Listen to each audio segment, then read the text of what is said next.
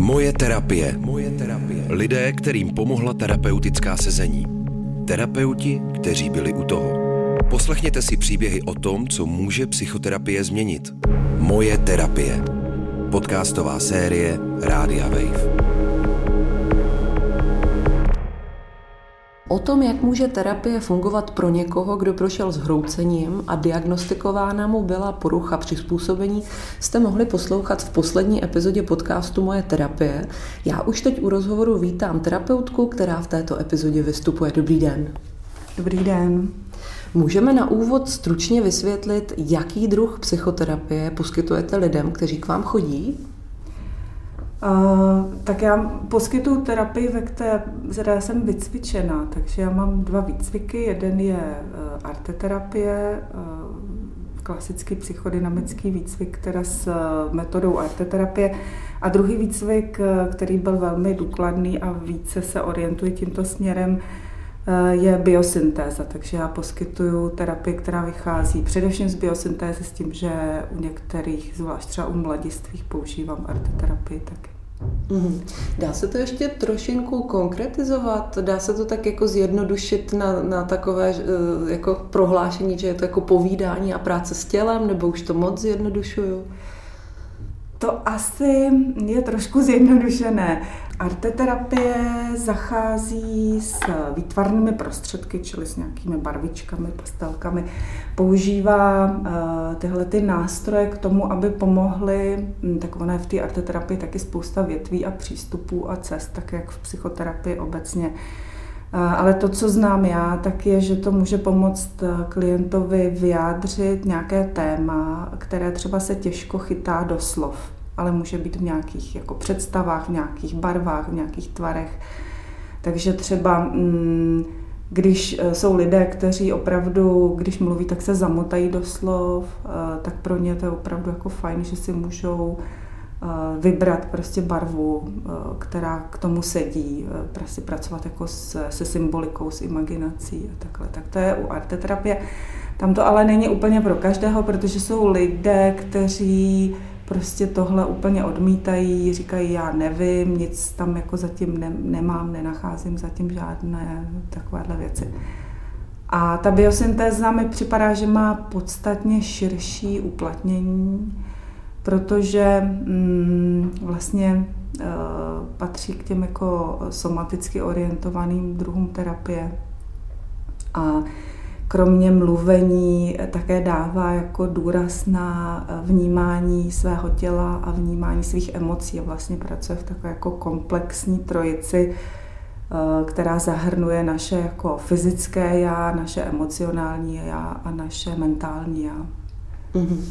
Vy tam v té epizodě zmiňujete uh, některé termíny, které jsou důležité pro biosyntézu. Například tam zmiňujete uh, impulzy. Můžeme ještě vysvětlit, jak, jak to funguje, když má terapeut uh, ty impulzy?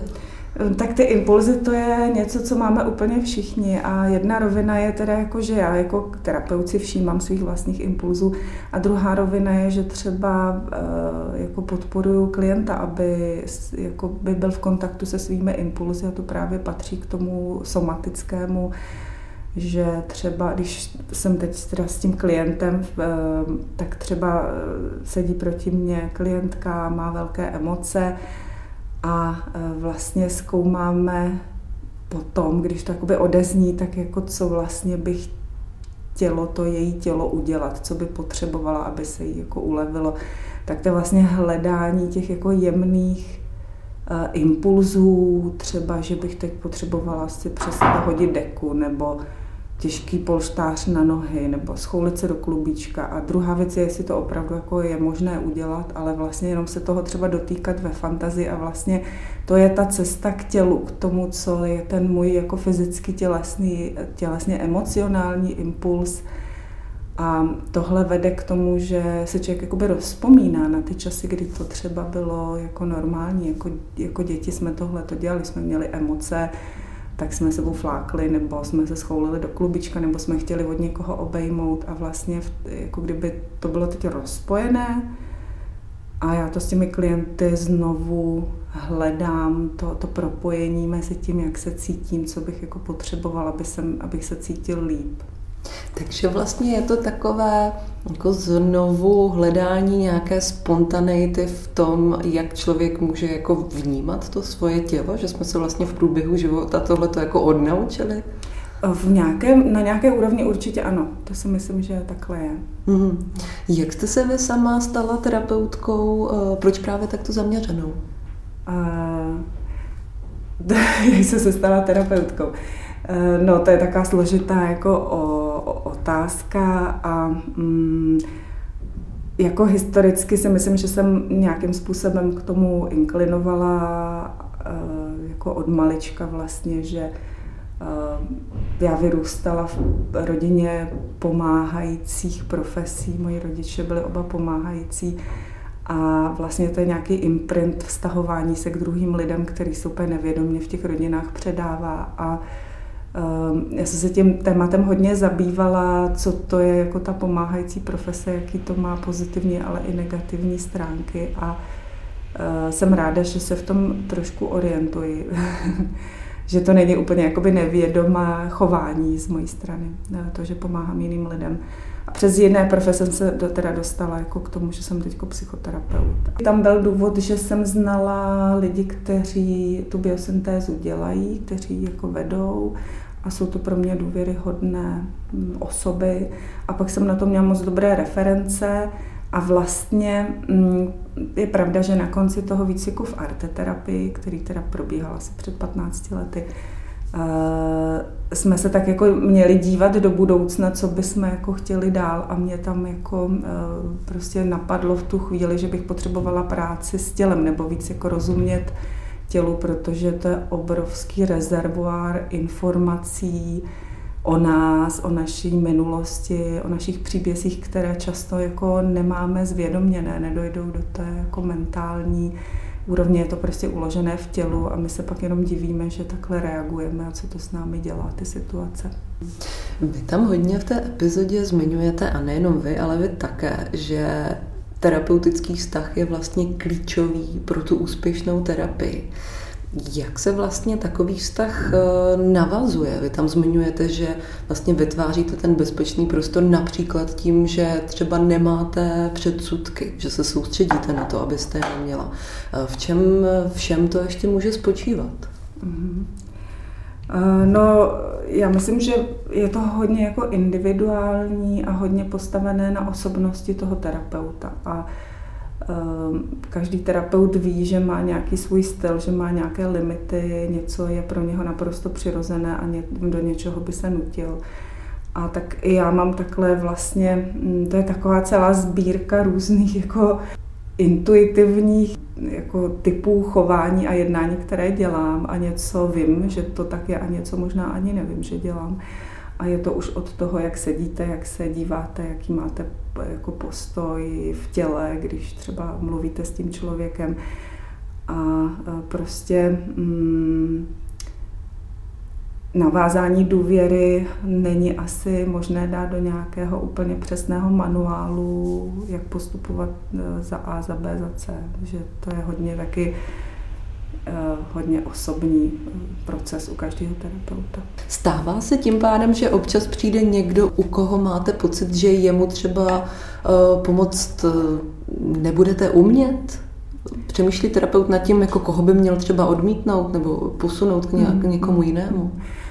Určitě myslím si, že to je velmi důležitá součást té práce terapeuta, aby třeba taky dobře znal sám sebe a svoje vlastní limity že třeba je určitý typ uh, klientů, kde je to pro mě tak složité, mám tam třeba i sama osobní nějaký témata, osobní zkušenosti, které mi vlastně brání být jako neutrální a v tom případě eh, prostě to není dobré pracovat s takým klientem. A je to teda taky kus práce na sobě a zvládání omnipotentní představy, že můžu pomoct úplně každému, když jako myslím, že to je velmi zdravý uvědomit si, že tady musím třeba sama sebe chránit nebo že nejsem schopná poskytnout stoprocentně jako dobrou péči. Mm-hmm, že pak člověk mm. pracuje s tím svým, jak zmiňujete, syndromem toho pomocníka, vlastně, že si ho uvědomuje a nějak, nějak na to reaguje. No. A taky si myslím, že je vlastně strašně důležitý, aby každý psychoterapeut eh, zažil, jaké to je být v roli klienta,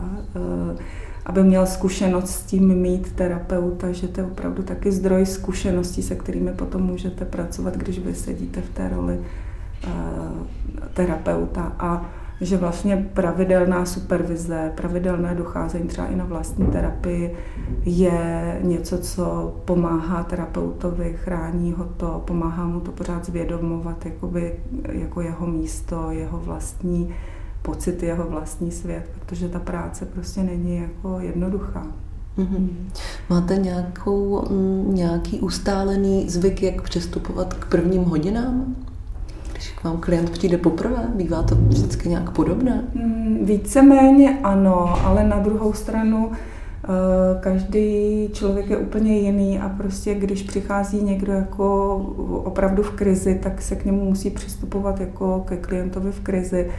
A když někdo přichází s tématem, eh, které vlastně může i odložit, je to spíš něco seberozvojového, tak, eh, tak se k němu taky přistupuje jiným způsobem. Je nějaký určitý typ klientů, který vás vyhledává, nebo třeba nějaké určité typy potíží, které máte pocit, že se vyskytují teď, teď častěji? Dalo by se říct, že si jako všímáte nějakých jako obecných vzorců během té své praxe? Hmm. No, já si myslím, že to, jak mě klienti vyhledávají, že spočívá spíš na osobních referencích, že si sami mezi sebou prostě řeknou, mm-hmm. hele, že k vám eh, chodí známí, no, no, známých no, a tak no. Mm-hmm. A potom taky, že se prostě uh, hlásí přes biosyntézu uh, klienti, že jdou po té metodě, že mm. zajímá ta metoda, chtějí by pracovat s touhle metodou. A obecně mm, asi to teď nedokážu říct. No, dá se říct, že jsou lidi obecně dneska jako hodně málo v kontaktu s tím svým tělem? Hmm, to si myslím, že jo. To jo. si myslím, že hmm. opravdu je to tak. Já jsem si uh, vlastně, když si představíte, že někdo uh, je ve městě jako 8 hodin zavřený v práci, pak vlastně sedne do nějaký hromadné dopravy, kde se snaží se co nejvíc jako stáhnout do sebe a nebejt v kontaktu s ostatníma. A že, že vlastně celá, jako by ve městě, um, jako celá ta celodenní jako procesy jsou hodně individualistický a hodně netělesný, že třeba opravdu sedíme jako uh, mnoho hodin a že to jde úplně proti jako přírodě a to, to je právě ta práce s těmi impulzy, když um, jako opravdu můžeme s klientem zkoumat, co vlastně jakoby potřeboval, jestli se mu vůbec objevují takové obrazy, když třeba je takhle jako vyčerpaný z toho městského prostředí, kde chybí jako prvky přírody, tak jestli se mu objevuje třeba nějaká jako chuť zajít si do lesa a pak je druhá věc, jestli je opravdu schopen to pro sebe udělat. Opravdu mm-hmm. jakoby nějak se věnovat těmhle těm svým potřebám, eh, které vlastně vyvažují ten život, který není uh, úplně zdravý. Já mám pocit, že vlastně to pak může často u těch klientů, když si takhle zvyknou soustředit eh, se na své tělo, vlastně k nějakému celkovému potom překopání toho životního stylu. Ve smyslu, že bych si myslela, že ti lidé se třeba automaticky pak víc začnou zajímat o zdravější styl života, dají si víc do pořádku, nevím, pravidelné prohlídky u doktora a tak dál. Bývá to tak? Uh, jo, ale ne vlastně jako u všech lidí. Jako lidi, kteří opravdu uh, mm, jako chtějí jako hlubokou změnu ve svém životě, tak toho jsou schopni dosáhnout a myslím si, že právě ten akcent na to uh, jako tělesně, emoční, prožívání, porozumění tady těm, porozumění svému tělu, porozumění svým emocím, tak může vést k tomu, že opravdu jako změní svůj životní styl, že třeba změní i práci, která vlastně jako jim nevyhovuje, ale není to úplně pro každého. E, jako ne, že by tahle terapie nebyla pro každého, ale spíš, že prostě jsou lidi, kteří potřebují vyřešit nějaký jako aktuální, akutní problém, ale dál nechtějí jít a je to naprosto pochopitelný. Mm-hmm, něco dílčího třeba mm-hmm. jenom. Mm-hmm. Mm-hmm. Pro vás bylo vlastně poměrně náročné to rozhodnutí, jestli se toho podcastu zúčastnit. Eh, jak o tom vlastně psychoterapeut uvažuje? Ono to určitě je eh, těžké rozhodnutí a mm, proč jste se nakonec do toho rozhodla jít i navzdory těm obavám? Protože to chtěla moje klientka pro, asi je pro mě rozhodující, že to chce klientka a že vlastně máme mezi sebou jasno, že já jsem, ona vlastně potřebuje říct svůj příběh nebo chce říct svůj příběh na hlas světu a já jsem eh, od toho, abych ji podporovala a bylo to prostě náročné, dodnes je to trošku náročné um, a um, to prostě jako patří k roli terapeuta, že jako ta um, jako hvězda toho podcastu je Tereza, a já jsem ten, kdo jako provází. Já jsem jenom ten, kdo stojí stranou a mm, je tam jako možná opora, je tam jako možná nějaká kotva tady v těch věcech. Že vlastně je jako pro mě je těžký um, se tvářit, že uh, jako já jsem tou hvězdou, protože to tak uh, není. Mm-hmm. A zároveň jste asi také vlastně mluvila jste o tom, že uh, že vlastně vám vadí, že vás to může tlačit do nějakého hodnocení Tereze, že byste vlastně vůbec neměla mluvit v nějakých jako hodnotících termínech o ní. No, ideálně o ní vůbec nemluvit, protože, mm. protože vlastně eh, jako každá věta, která je vytržená z kontextu, tak prostě může být vykládaná nějakým jiným způsobem. A je to opravdu hodně jako citlivý, eh, citlivý téma a, a prostě já se potřebuji tomu vyhnout, abych se cítila férově jako terapeut. Rozumím. Hmm A bylo to nakonec eh, nějakým způsobem, myslíte, přínosné si to tak jako rekapitulovat nebo se sumírovat? Tereza tam vlastně zmiňuje, že pro ní bylo i zajímavé se s vámi vidět někdy, někde jinde a vlastně si nějak jakoby zpětně ohlédnout za, za tou terapií. Hmm. Tak já to opravdu beru jako součást toho terapeutického procesu a uh, i v tomhle ohledu prostě si hodně uh, snažím, abych jako rozlišovala mezi jako mnou jako terapeutkou a držela si to v tom, že já jsem pořád jako její terapeut, i když tady s váma teď mluvím.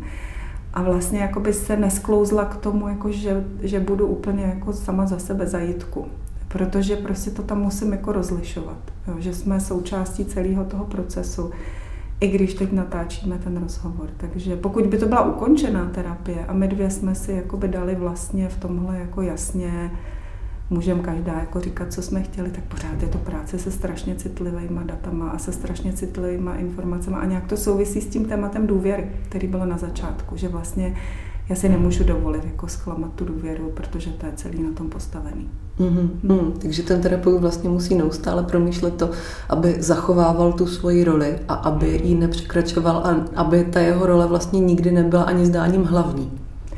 Já si myslím, že to je moc důležitý. Jako pokud chci jako zkompetentnit svého klienta, tak ho nemůžu převálcovat sama sebou.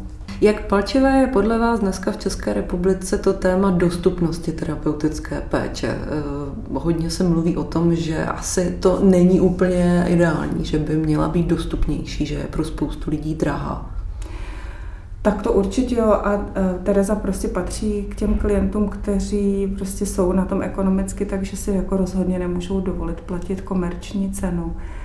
A je to jako velký téma. Myslím si, že ten systém u nás opravdu není jako dobře promyšlený a prochází teď různýma jako tlakama a nátlakama. Vlastně nikdo doposud neví, co z toho vyleze protože jsou určitý jako eh, tlaky, které chtějí, aby psychoterapii mohli opravdu vykonávat jenom eh, psychologové s atestací ve zdravotnickém zařízení a proto já prostě můžu říkat, že dělám jenom terapii, protože nemám tohleto vzdělání.